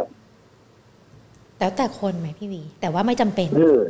ไม่จำเป็นถูกต้อง เพราะว่าเดี๋ยวนี้เนี่ยต้องบอกนิดนึงที่รายตัวเนี่ยโบรกเกอร์เนี่ย เขาหลายๆโบรกเลยนะครับ ก็ให้เปิดพอร์ตลงทุนหุ้นต่างประเทศได้ค่ะนะครับอ่าถ้าไม่ได้ก็อย่างที่ผมบอกครับก็เป็น global equity fund ขึ้นมามันก็ไปลงทุนหุ้นใหญ่ๆให้เราเรียบร้อยอยู่และก็จะกระจายความเสี่ยงในหุ้นใหญ่ๆแต่ทีนี้พอพอมันเปิดโอกาสให้เราลงแบบ global ได้เนี่ยแล้วเรามีเงินมากพอไม่ตอนนี้เราไม่ใช่เดือนละหมื่นแล้วเว้ยเดือนละแสนแล้วเว้ยอืมอืม คือเวลาคุณพูดถึงหุ้นรายตัวเนี่ยคุณต้องเข้าใจนิดนึงนะอะค่ะอันนี้กันถ้าคุณจะซื้อเดือนละหมื่นแล้วคุณจะซื้อหุ้นรายตัวเนี่ยแล้วบอกว่าเราต้องกระจายความเสี่ยงไปในหุ้นประมาณสักสี่ห้าตัวเนี่ยอืมเพราะว่าตัวใดตัวหนึ่งนี่เสี่ยงมากนะค่ะอะต้องบอกนิดนึงก่อนคุณซื้อหุ้นตัวเดียวแล้วหุ้นตัวนั้นลงคือจบเลยนะ DCA ที่คุณทำค่ะแต่ถ้าคุณเก่งพอที่คุณจะซื้อหุ้นตัวเดียวคุณต้องรู้นะว่าหุ้นตัวเนี้ยผิดนะเราต้องเปลี่ยนเป็นหุ้นตัวอื่นอืม ก็คือขายหุ้นจนนั้นจริงทั้งหมดที่ DCA มาแล้วก็เอาไปใส่ในเอาเงินที่เราตีตาม DCA แต่ไม่ได้ใส่หุ้นอีกตัวหนึ่งแล้วก็เริ่มเดือนละหมื่นต่อ ค่ะหรือทำ VA ต่อในหุ้นตัวใหม่ เช่นเราลงแรกๆเราไปลงอะไรอะอ่า STECON ไปมา STECON ไม่ work ละอืมเราไปลงตัวอื่นแทนเออตัวตัวหนึ่งเฮ้ยมันพื้นฐานเปลี่ยนละเออแต่ต้องมีซื้อตัวหนึ่งคือการเป็นการลงทุนหุ้นตัวเดียวนั้นมันทำให้เรา คือเวลามันแจ็คพอตแตกมันก็แตกเนาะมันมีความเสี่ยงสูง อืมแต่เวลามันพลาดมันก็พลาดเลยแต่ถ้าคุณลงแค่สี่ห้าตัวเนี่ยมันก็ได้แต่ปัญหามันคืออะไรอะเวลาสี่ห้าตัวแล้วคุณมีแค่หมื่นเดียวอะค่ะ คุณซื้อไม่ได้มันก็เลยผมก็เลยต้องพูดว่าเอ้ยถ้าคุณจะเลือกหุ้นด้วยตัวเอง แล้วต้องลงทุนแบบ DCA VA แล้วต้องการเลือกหุ้นเป็นชุดเนี่ย มันจำเป็นจริง ๆที่จะต้องมีเงินเพิ่มขึ้นหน่อยหนึ่งอาจจะต้องใช้มากหน่อยใช่ไหมคะพี่วี ใช่ต้องมากนิดหนึ่งนะครับ แต่จริงๆไม่ต้องมากก็ได้นะครับ ไม่ต้องมากถึงขนาดแสนก็ได้นะครับอ่าค่ะเพราะว่าเพราะว่าของของลูกชายผมเนี่ยเอาเป็นตัวอย่างผมค่ะทำจริงมาเกือบสิบทำจริงมาเกือบสิบปีแล้วมัน workคือไม่ work ผมก็ไม่พูดนะเรื่องนี้พูดจริงๆค่ะก็ไม่ work ผมก็ไม่พูดแต่ถ้าไม่ทำจริงผมก็ไม่อยากจะบอกว่าเออมันดีหรือไม่ดีอย่างไรแล้วลองทำดูจริงๆอ่าลูกผมเนี่ยเดือนละสองหมื่นเองเริ่มต้นอืมแต่ค่ะแต่มีหุ้นแต่มีหุ้นเนี่ยห้าตัวอยู่ในพอร์ตค่ะ วิธีวิธีการของเขาไม่ว่าจะ VA หรือ DCA ได้เหมือนกันนะครับวิธีการของเขาก็คือว่าผมก็บอกว่าเอายังงี้กันไหนๆก็เราเราต้องมีหุ้นอยู่ห้าตัวแล้วมาเลือกหุ้นก่อนว่าห้าตัวนี้คือเป็นอะไรค่ะคุณจะเป็น Adidas คุณจะเป็น Starbucks คุณจะมี CPO มี BDMs ก็ผสมทั้งไทยกับเทศเหรอคะแล้วอ่าหรือคุณจะมี Apple แต่ต่างประเทศเนี่ยเราเพิ่งคิดเพราะลูกผมยังไม่ให้ลงทุนต่างประเทศอืมนะครับค่ะอ่าอยากให้ลงทุนหุ้นไทยก็ไม่เลือกกันอะห้าตัวจะมีอะไรบ้าง หลักการเลือกเป็นอะไรบ้างหลักมานั่งคุยกันว่าจะเอาอะไรอืม เสร็จแล้วเวลาถึงเวลาการซื้อเนี่ยซื้อเนี่ยสองหมื่นเนี่ย เราก็แบบเฮ้ยเราเต็มที่เนี่ยสองหมื่นเราก็ซื้อได้แค่สองตัวค่ะตัวละตัวละหมื่นงั้นเราก็ซื้อสองตัวก่อนเดือนหนึงอืมอ่าเดือนถัดไปเขาซื้อได้ตัวเดียวเช่นอัตวานซื้อได้ตัวเดียวเพราะมันสองร้อยใช่ป่ะอ่าค่ะร้อยหุ้นมันก็ร้อยหุ้นมันก็ครบแล้วอะสองหมื่นมันก็มันก็สองหมื่นแล้วอะก็ได้แค่นั้นแหละอะค่ะก็คือวัดเนี่ยอะเดือนถัดไปจะซื้ออีกสองตัวที่เหลืออ๋อค่ะอะ ขยายก็กลายเป็นว่าเฮ้ยตัวจะครบห้าตัวเนี่ยเราต้องใช้เวลาตั้งสามเดือนแต่พอเราครบสามเดือนปุ๊บเราก็พอเดือนที่สี่ปุ๊บเรามาดูห้าตัวเนี้ยเฮ้ยตัวไหนแม่งเราต้องเราต้องเชื่อมั่นก่อนว่าห้าตัวนี้พื้นฐานดีนะนะครับเฮ้ยตัวไหนเนี่ยที่ราคามันขึ้นน้อยสุดหรือลงเยอะสุดขึ้นน้อยสุดหรือลงเยอะสุดหรือว่ามูลค่าของพอร์ตมันต้องคนละตัวห้าตัวเนี่ยมันก็ตัวละหมื่นกว่าหมื่นกว่าปรากฏว่าเฮ้ยตัวเนี้ย มันมันเหลือต่ำกว่าหมื่นเลยงั้นเดือนนี้ฉันซื้อตัวนี้แล้วกันค่ะ อ่ามันก็จะกลายเป็นว่าเราก็จะซื้อหุ้นห้าตัวเนี้ย เดือนไหนเนี่ยตัวไหนเนี่ยมันต้องดูว่ามูลค่าของตัวไหนมันน้อยที่สุดแล้วก็ซื้อกลับมาให้พอๆกับเพื่อนๆเขาอืมหรือถ้ามีสองถ้ามีสองตัวที่มันน้อยกว่าเพื่อนๆเขาก็ซื้อไอ้สองตัวเนี้ย ให้กลับมาพอๆกับเพื่อนๆเขาเช่นสมมติว่าแต่ละตัวตัวมันมูลค่ามันตัวสองหมื่นสองหมื่นสี่ตัวเลยนะค่ะตัวหนึ่งเหลือหมื่นห้าเฮ้ยเดือนเนี้ยจะต้องซื้อไอ้ตัวเนี้ยให้กลับมาสองหมื่นก่อนอืม ให้เข้ากับตัวอื่นก่อนแล้วก็ไปซื้อหุ้นตัวอื่นอะไรอย่างเงี้ยคือแบบพูดง่ายๆพยายามปรับให้ห้าตัวเนี่ยที่อยู่ในพอร์ตของเราเนี่ยค่ะเดือนถัดไปให้ DCA สองเดือนละสองหมื่นเท่ากันเท่ากันแต่อืมเลือกหุ้นเนี่ยให้หุ้นที่มีมูลค่าเป็น AV ต่ำที่สุดในพอร์ตเนี่ยให้เป็น priority ในการที่จะต้องใส่เข้าไปอืมคือเราค่ะขึ้นมาก็จะกลายเป็นว่าเราก็จะซื้อหุ้นตอนถูกตลอดเวลาในห้าค่ะตัวนี้ก็ซื้อหุ้นที่ถูกหุ้นที่ยังไม่ขึ้น แต่ในระยะยาวเนี่ยแน่นอนอย่างรอบเนี้ย สังเกตว่าหุ้นยกรอบโควิดเนี่ยหุ้นโรงแรมค่ะต้องเชื่อจะลงเยอะถูกปะกลุ่มหุ้นเทคโนโลยีก็จะขึ้นเลยอะค่ะนะฮะก็จะกลายเป็นว่าหุ้นเทคโนโลยีเราก็จะเลือกซื้อน้อยลง เราก็จะไปซื้อหุ้นที่เป็นผู้ท่องเที่ยวมากขึ้นเพค่ะราะฉะนั้นเราจะได้มิ้นท์เขาจะได้เขาจะได้หุ้นเซนเทลมิ้นเอโอทีเนี่ยเยอะมากตอนที่หุ้นลงอืมแล้วดูวันนี้สิมิ้นค่ะเซนเทลวิ่งขึ้นกลับขึ้นมาคุณคิดว่าเราจะได้กำไรเท่าไหร่ อืมอ่าเราจะได้กำไรเท่าไหร่ค่ะผมไม่ต้องคิดมากนะครับพอร์ตลูกผมไม่ได้ใหญ่อะไรขนาดนั้น แต่ว่าแต่ว่ากำไรแค่สองเป็นหลักไอ้เราจะเป็นจะเป็นคืออยากให้พูดให้รู้ เพราะว่าค่ะเราจะได้เข้าใจว่าผมเองก็มี conflict อืมในการที่จะแนะนำหุ้นค่ะเหล่านี้เหมือนกันนะครับค่ะแต่ว่ามันก็เป็นเป็น case study ไม่อยากจะพูดบอกว่าหุ้นตัวที่หนึ่งตัวที่สองเนี่ยเดี๋ยวมันไม่ชัดค่ะแต่ถ้าตรงที่ว่าอะหุ้นกลุ่มท่องเที่ยวเขาจะได้เยอะขึ้นในช่วงที่เกิดโควิด ถูกไหมครับค่ะมันก็จะกล่าวว่าวันนี้พอร์ตของเขาก็จะบวนขึ้นมาเพราะว่าหุ้นกลุ่มท่องเที่ยวมันกลับมาค่ะอะแล้วก็จะกลายเป็นหุ้นกลุ่มอื่นที่ยังไม่ขึ้น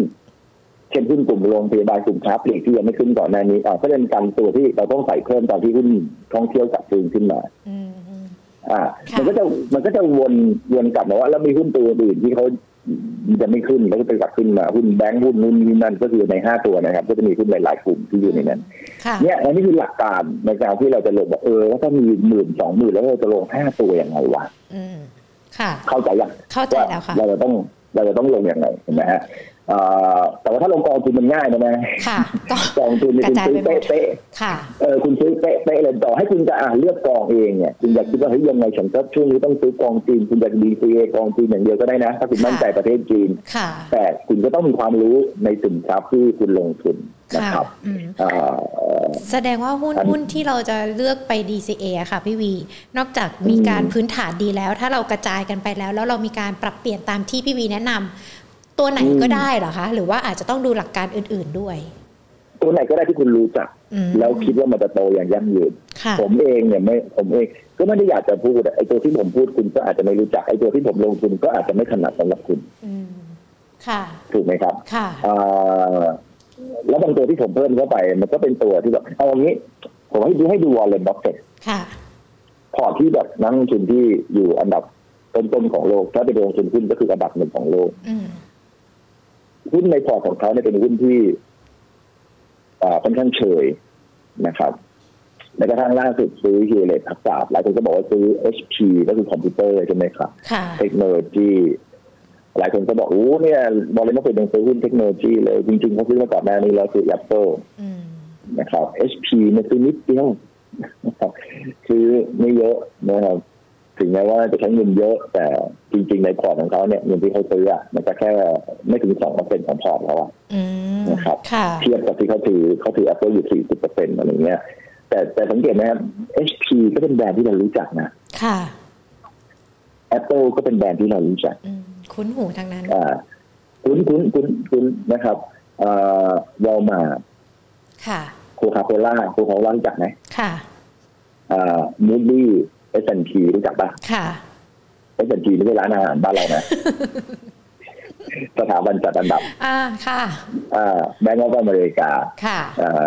ซึ่งชื่อมันก็ชื่อก็ตรงๆอยู่แล้วเป็แบนธนาคารก์ออฟอเมริกาอ่าเป็นธนาคารนะครับ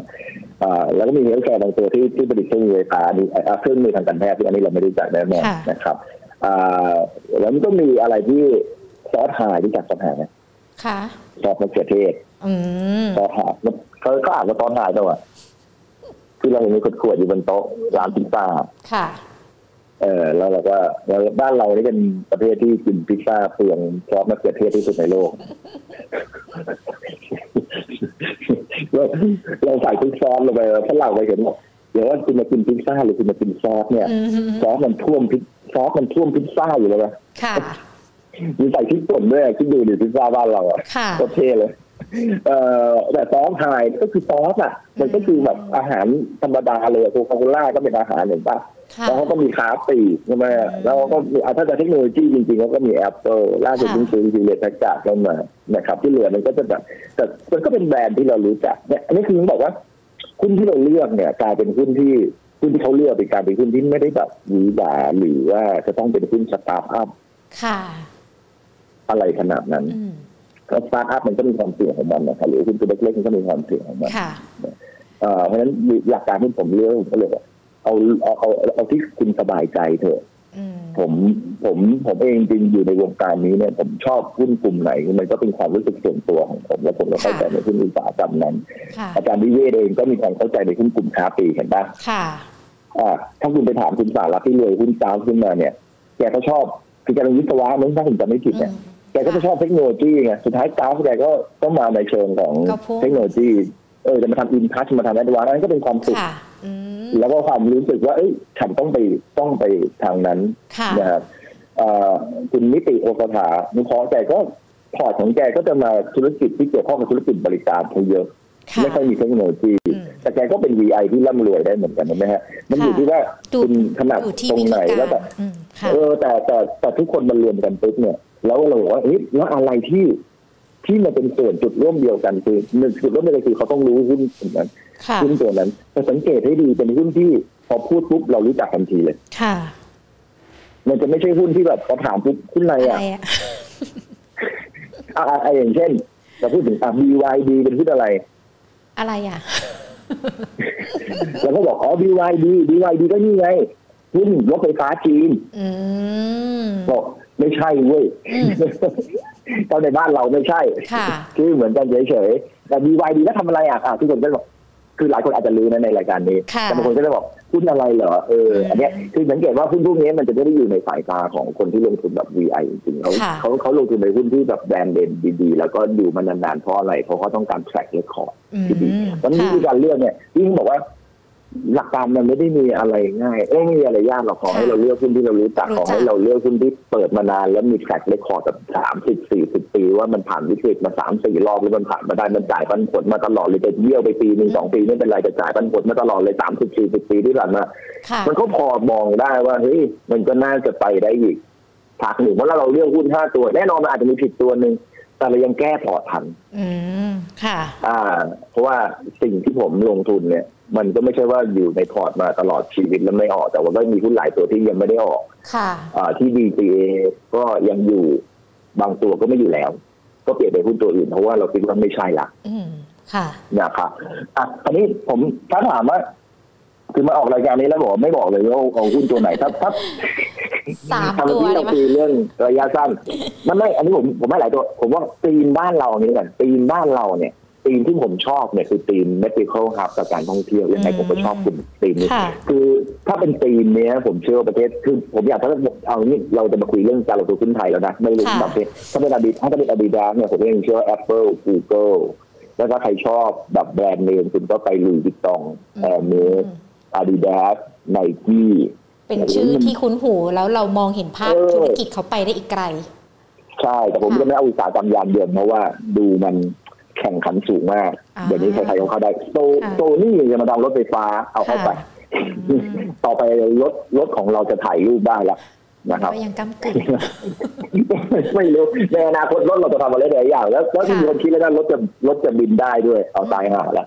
รถบินได้อืมอ่าถ้ามันบินถ้ามันบินบ้านเราเนี่ยโดนปล่อยร่วงหมดอะเออถ้าอย่างนั้นกลับมาในบ้านเราดีกว่า กลับมาบ้านเราดีกว่าว่าค่ะถ้าเราเห็นชัดเนี่ยธีมเรื่องท่องเที่ยวเรื่องธุรกิจบริการเนี่ยผมคิดว่าประเทศไทยเรามีความได้เปรียบในเรื่องของคนค่ะ เราต้องเข้าใจนี่ท่องเที่ยวเนี่ยมันเป็นเรื่องของหนึ่งเป็นสถานที่แต่ต่อให้สถานที่คุณงดงามแค่ไหนนะคนไม่ดีเนี่ยเขาก็ไม่เข้า ผมเคยไปประเทศหนึ่งไม่เอ่ยนามอืมสวยสวยไหมสวย แต่พอเข้าไปปุ๊บเนี่ย ผมบอกเลยไม่มาแล้ว คนโคตรแบบอื้อหือไม่ไหวไม่ไหวจะเคลียร์อืมไม่เอ่ยคือนามมันนะอันนี้ไม่เอ่ยนาม ไม่ไม่เอ่ยไม่เอ่ยแต่แบบประเภทแบบต่อยแย่งลูกค้ากันหน้าหน้าลูกค้าเอางี้แล้วกันอืมค่ะ เพื่อจะพาเราเข้าไปดูสถานที่ท่องเที่ยวเขาอะไรเงี้ยแล้วมีอิทธิพลอะไรอยู่ในนั้นด้วยนะว่าไอ้กลุ่มอื่นเข้ามาไม่ได้นะ อะไรใครเข้ามาอะไรโอ้โหมันอะไรขนาดนี้ก็ก็แต่ประเทศไทยเราเป็นประเทศที่โอเค มันก็อาจจะมีความรู้สึกว่าเป็นเจ้าที่เจ้าทางบ้างอะนะค่ะแต่ว่านิดเดียวแต่ว่านิดเดีด้ยววยความที่นิดเดียวแต่คนไทยเรามีความรักบริการเนี่ยคือเรื่องใหญ่ค่ะนะครับอ่าโรงพยาบาลโรงแรม นะครับเอ่อพวกนี้ผมเชื่อว่ายังเป็นธุรกิจเอ่อ medical hub ที่เรายังไปได้ปีนี้นะครับ ซึ่งในปีนี้แน่นอนมันก็จะมีไม่พ้นโรงพยาบาลขนาดใหญ่ๆเนาะค่ะนะครับโรงพยาบาลกรุงเทพหรือว่าโรงพยาบาลเกษมราชนะครับโรงพยาบาลบำรุงราษฎร์คุณก็ลองดูท่องเที่ยวก็แน่นอนมี Airport of Thailand แต่จริงๆแล้วเอ๊ะแต่ Airport of Thailand อ่าอยากเอาโรงแรมก็มี Minor International มี CENTEL นะครับค่ะนะคุณก็ลองเลือกเอานะครับ แล้วก็มิ้นท์กับ CENTEL ก็ดีตรงไหนก็คือมันมีธุรกิจอาหารอยู่ด้วยนะค่ะนะครับที่เดี๋ยวนี้เราเข้าโรงพยาบาลเราก็มีความรู้สึกเนาะว่าเราเข้าพลาซ่าไปเหมือนไม่ใช่โรงพยาบาลเหมือนเมื่อก่อนแล้ว ไม่น่ากลัวชั้นชั้นมีชั้นอะไรที่หนึ่งเนี่ยเออชั้นหนึ่งเนี่ยเหลือแค่เคาน์เตอร์ information นะค่ะ ที่เหลือเนี่ยเป็นสตาร์บัคส์ร้านกาแฟ เป็นโอปองแปงใช่ ค่ะ อันนี้เราไปโรงพยาบาลเดียวกันหรือเปล่าพี่วีเอออาจจะเป็นโรงพยาบาลเดียวกันไม่แต่โรงพยาบาลก็มีร้านอาหาร S&P อ่าใช่ค่ะ ก็โรงไม่โรงพยาบาลในเครือของโรงพยาบาลกรุงเทพอะครับเป็นร้านพวกนี้เป็นส่วนใหญ่ หรือไม่ก็จะมีพวกเครือของ MK c i t y อืมอ่ค่ะามีน้ำปั่นผลไม้ แล้วก็มีร้านขายยาอยู่ข้างล่างนิดนึงร้านขายยาแล้วก็ หอผู้ป่วยอยู่ไอ้ไอ้ชั้นสองก็ค่อยเป็นค่อยเป็นเอ่ออายุรแพทย์อะไรก็ว่ากันไปนะครับชั้นหนึ่งชั้นหนึ่งเนี่ยปล่อยเช่าหมดเลยอืมนะฮะอ่า อันนี้ก็คือเป็นกลุ่มที่ผมเชื่อว่าไปได้สองก็คือกลุ่มที่เกี่ยวข้องกับเอ่อเทรนด์ที่กำลังจะมาคือรถไฟฟ้า ค่ะอ่ารถไฟฟ้าเนี่ยผมเชื่อว่าเอ่อแบตเตอรี่หรืออะไรพวกเนี้ยมันอาจจะไปได้ยากด้วยด้วยความที่เราเปรียบเปรียบในเรื่องของวัตถุดิบ แต่เราจะได้เปรียบตรงนี้ว่า เราน่าจะเป็นศูนย์กลางผลิตได้อืมค่ะค่ะนะครับ แล้วก็ renewable หรือว่าพวกพวกการชาร์จนะครับเอ่อแต่การชาร์จเนี่ยผมมองว่าเป็นเป็นธุรกิจที่อะไรอะเป็นเอ่อเกี่ยวเนื่องดีกว่าไม่ได้ธุรกิจหลักอืมนะครับเอ่อเป็นเกี่ยวเนื่องมันจะไม่ได้ยิ่งใหญ่เท่าปั๊มน้ำมันค่ะแต่ถ้าถามว่าผมก็มองว่าหุ้นกลุ่มนี้มีอะไรผมก็จะมองไปที่ GPSC เพราะ GPSC เนี่ยเขาจะมีร่วมมือกับอรุณพลัสด้วยค่ะแล้วเขาไปร่วมมือกับฟ็อกคอนด้วย ในการที่จะผลิตรถไฟฟ้าที่ตอนนี้เข้ามายี่ห้อหนึ่งละคืออ่าอะไรเมตาใช่ไหมค่ะเมตาวีเมตาโปรนี่ราคาถูกนะนะครับ ขอขอโฆษณานิดนึงนะเพราะตอนนี้เรามี MG แล้วเรามีเกค่ะตวอลมอเตอร์แล้วแล้วเราก็จะมีเมตาหัวคันละเจ็ดแสนค่ะอืมเดี๋ยวนี้รถไฟฟ้าคันละเจ็ดแสนใช้ได้เลยนะนะเมื่อก่อนต้องมีล้านค่าเพียงต้น้องอยร้านนะครับค่ะ ต้องร้าน GPSC เนี่ยไม่ได้ไม่ได้เข้าไปทำรถโดยตรงนะครับ แต่ก็มีทำแบตเตอรี่ด้วยอย่างน้อยเราก็เกี่ยวไว้นิดนึง แล้วเขาก็มีธุรกิจหลักที่สร้างกระแสเงินสดอยู่ ก็คือธุรกิจโรงไฟฟ้าค่ะนะครับ แล้วก็มี renewable ในอนาคตที่จะทำซึ่งตอนนี้ผมเชื่อว่าทุกคนจะเริ่มคิดคำว่า renewable มากขึ้น จากที่ราคาน้ำมันเพิ่มขึ้นนะครับอืมอ่าอันนี้คือธีมที่เกี่ยวข้องกับธุรกิจที่ไปทางรถไฟฟ้านะครับค่ะหรือจะเป็น K- KCE ที่ผลิตอ่าแผงเซอร์กิต นะครับ ก็คือสมองของรถไฟฟ้านะครับค่ะซึ่งเขาก็จะได้ประโยชน์ยิ่งรถไฟฟ้าเกิดขึ้นเท่าไหร่จะต้องใช้ของเขามากขึ้นเท่านั้น หรือถ้าให้ผมมองแบบผิดวิปริตนิดนึงว่าผมก็จะมองไปที่กลุ่มเช่าซื้อรถยนต์อ๋อค่ะ อืมทำไมเพราะรถพี่ไฟฟ้าเนี่ยอืม เพราะว่าเพราะว่าผมมีความรู้สึกว่าคือสุดท้ายมันก็จะรถไฟฟ้ามันก็จะกลายเป็นช่วงแรกจะกลายเป็นรถคันที่สองของบ้านค่ะก่อนอ๋อรถคันแรกจะเป็นรถน้ำมันเด็กรถที่สองอาจจะเป็นรถไฟฟ้าขึ้นมาค่ะแล้วถ้าเกิดรัฐบาลสนับสนุนในช่วงสองปีนี้ค่ะงั้นรถไฟฟ้ามันก็เริ่มมีการเปลี่ยนแล้วอย่างที่ว่าเป็นการเปลี่ยนแค่ปีสองปีมันเป็นการเปลี่ยนแปลงระยะยาวสามสิบปีเลยนะอืมทุกคนจะค่อยๆไล่เปลี่ยนรถไล่เปลี่ยนรถไล่เปลี่ยนรถไล่เปลี่ยนรถไล่เปลี่ยนรถเป็นรถไฟฟ้ารถไฟฟ้ารถไฟฟ้ารถไฟฟ้าไปเรื่อยๆเพราะฉะนั้นผู้ไฟแนนซ์เองก็จะได้ประโยชน์จากการที่รถไฟฟ้าเนี่ยจะมีการขายอื มมากขึ้นค่ะนะครับ แต่แต่ผมนี่ติดเรื่องระยะยาวนิดนึงนะว่าเอะรถไฟฟ้ามันใช้ได้นานกว่ารถน้ำมันเปล่าวะต้องลองแต่แต่ไม่รู้อันนี้ อันนี้ อันนี้ต้องตามค่ะต่อไปอืมนะครับอ่ากลุ่มเทคโนโลยี เทคโนโลยีของระบบนี้ไม่ได้รู้ถึงเทคโนโลยีแบบบ้านเขานะครับ แต่ว่าผมพูดถึง infra infrastructure อืมที่จะไปทางเชิงดิจิตอลเนี่ยอ่าผมว่าการแข่งขันมันเยอะ แต่คนที่จะได้ประโยชน์ก็คือคนที่สร้าง โครงสร้างพื้นฐานให้เทคโนโลยีเหล่านี้เข้ามา ก็จะเป็นแอดวานซ์ค่ะถ้าจะเอาเสี่ยงขึ้นยิ่งหน่อยก็จะเป็นอินทัชเพราะหลังๆนี้อินทัชจะดูเสี่ยงแล้วเนาะค่ะจะดูไม่ใช่เสี่ยง จะดูแบบเขาพยายามไป growth story มากขึ้นละค่ะค่ะจะไปคือจะนำไปสู่ Binance แล้วอะอืมนะครับคือไปคือถ้าคุณอยากจะ buy idea เรื่องนั้นนะผมคิดว่าอินทัชน่าสนใจแต่ถ้าคุณต้องการ additional หน่อยคุณก็จะไปแอดวานซ์นะครับหรือถ้าจะเอาแบบ defensive แบบเหมือนวอร์เรน บัฟเฟตต์ก็คืออยู่ได้ทุกสถานการณ์ไปเรื่อยๆ ตาม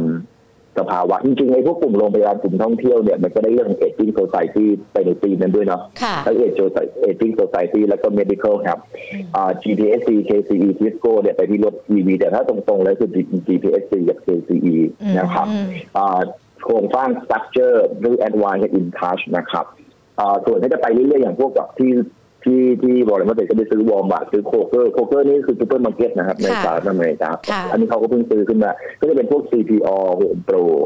CP All นี่ก็คือ จริงๆแมคโครก็น่าสนใจนะแต่ช่วงนี้ราคามันไม่ค่อยขึ้นอ่าแต่ว่าจริงๆถ้าเป็น DCA แมคโครก็โอเคนะอ๋อยังได้อยู่ราะว่า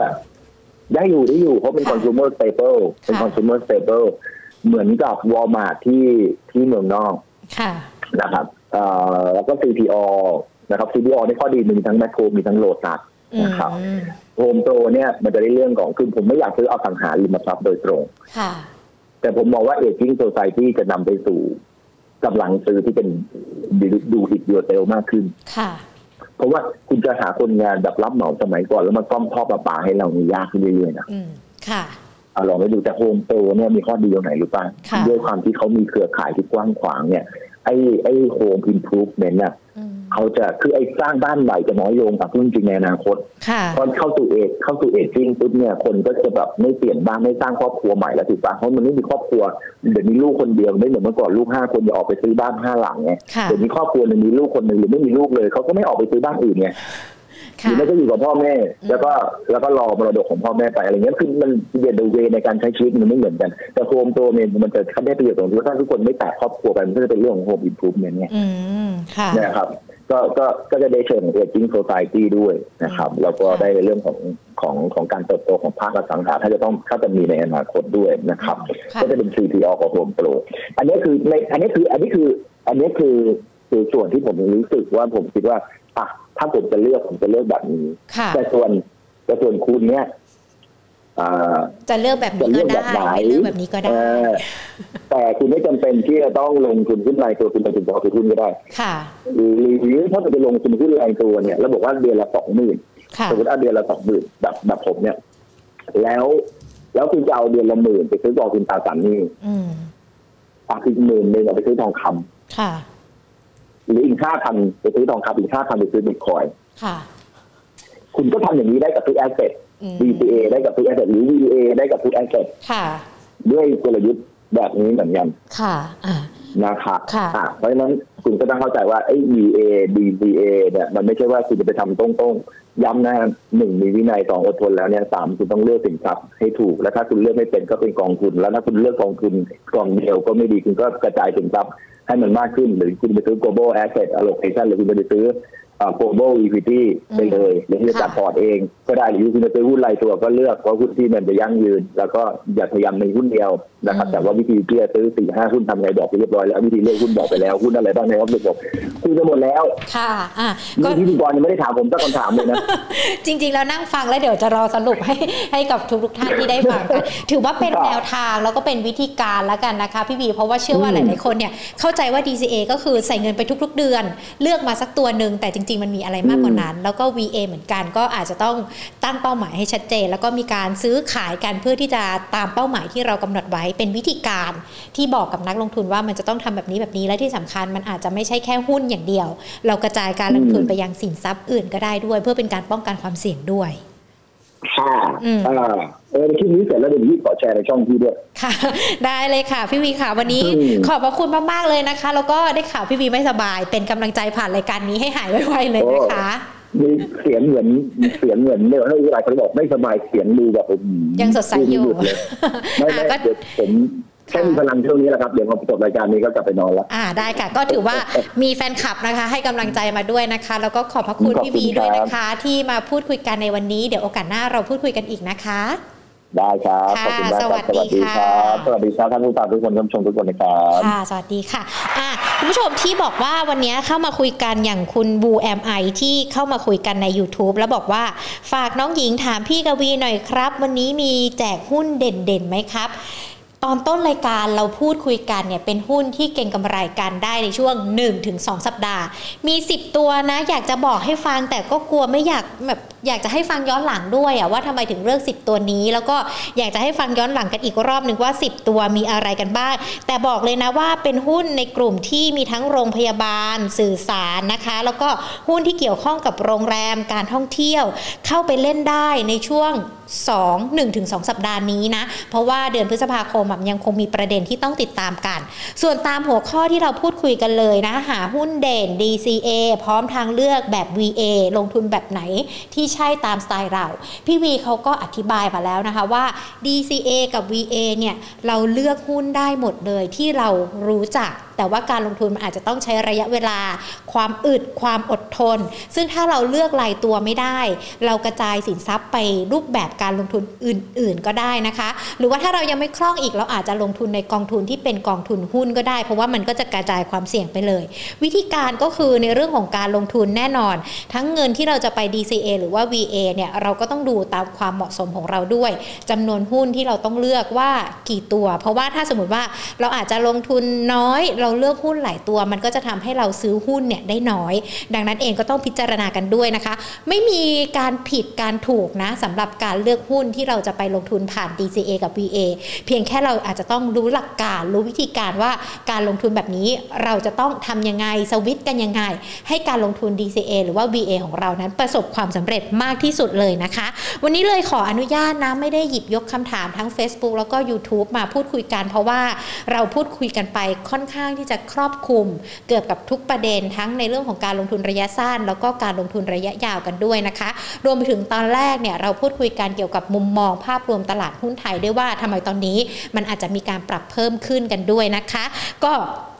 ขอบพระคุณทุกๆ คนเลยนะที่สอบถามคำถามมา แล้วก็นั่งดูการนั่งฟังกันด้วยนะคะ ทักทายกันดีกว่าใครยังอยู่นะคะคอมเมนต์กันมาได้เลยนะ เพื่อเป็นการให้กำลังใจกันด้วยนะคะ แล้วก็พี่วีก็วันนี้ก็ไม่ค่อยสบายเนาะแต่ก็ยังมาพูดคุยกับเรานะคะ มีคุณผู้ชมหลาย ๆ คนเนี่ยให้กำลังใจผ่าน Facebook แล้วก็ YouTube มาด้วยนะคะ คุณปอมสวัสดีค่ะ คุณเรียกค่าว่าวีระบุรุษนะคะ คุณอ๋อยสวัสดีค่ะ คุณช็อกโกแลตคุณพีรพงศ์นะคะ คุณทันชิโร่นะคะคุณเรียกค่าว่าวีรบุรุษบอกว่าพี่วีย้ายออกจากกสิกรแล้วใช่ไหมคะ ใช่ค่ะเดี๋ยวเรารอติดตามบทบาทต่อไป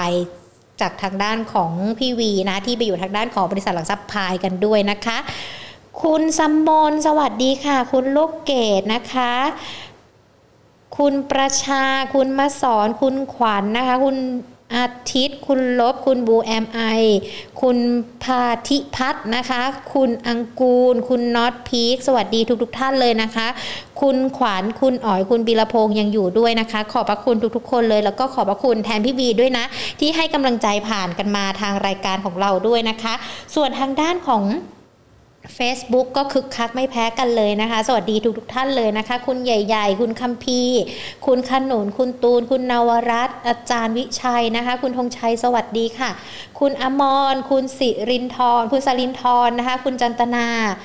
คุณพรทิพย์นะคะ คุณสิรินทิพย์ คุณบอย คุณชัย แล้วก็อีกหลาย ๆ ท่านนะคะ ที่ยังพูดคุยกันอยู่นะคะ คุณสุรางก็สวัสดีค่ะ บอกว่ายังฟังอยู่ด้วยนะคะ คุณปิศนาบอกขอ 5 ตัวยังไม่แน่ใจว่าขอ 5 ตัวที่เป็น DCA หรือเปล่า เมื่อกี้จดจดๆดูมีประมาณสัก 8 ตัวนะที่ได้ DCA กันมานะคะ เดี๋ยวลองฟังย้อนหลังกันดูได้นะคะ ก็ยังเป็นกลุ่มที่เราคุ้นเคย แล้วก็เป็นชื่อหุ้นที่เราคุ้นเคย อย่างที่พี่วิวบอกไป หุ้นเราต้องรู้จักแล้วเรามองไปในอนาคตได้ว่าไอ้หุ้นตัวนี้ หรือว่าบริษัทเขากิจการของเขา มันกำลังจะเติบโตได้ในอนาคตก็จะเข้าไปลงทุนได้นะคะ คุณไก่ข้าวมันไก่สวัสดีค่ะ สวัสดีทุกๆท่านเลยนะคะ แล้วก็ขอบพระคุณที่รับชมรับฟังติดตามกัน วันนี้ฟังย้อนหลังกันได้นะคะ ทั้ง Facebook แล้วก็ YouTube Money and Banking Channel แล้วก็อีกหนึ่งช่องทางใครยังไม่เป็นเพื่อนกัน แอดไลน์มาคุยกันได้นะคะ at market today ตัวเล็กทั้งหมด หรือว่าจะสแกน QR code ที่มุมจอได้นะคะ เป็นเพื่อนกันจะได้ไม่พลาดในเรื่องของการลงทุนด้วยนะคะ ส่วนวันนี้หมดเวลาแล้วค่ะเดี๋ยว Market Today พรุ่งนี้บ่ายสองกลับมาเจอกันใหม่นะคะ วันนี้ลากันไปก่อน สวัสดีค่ะ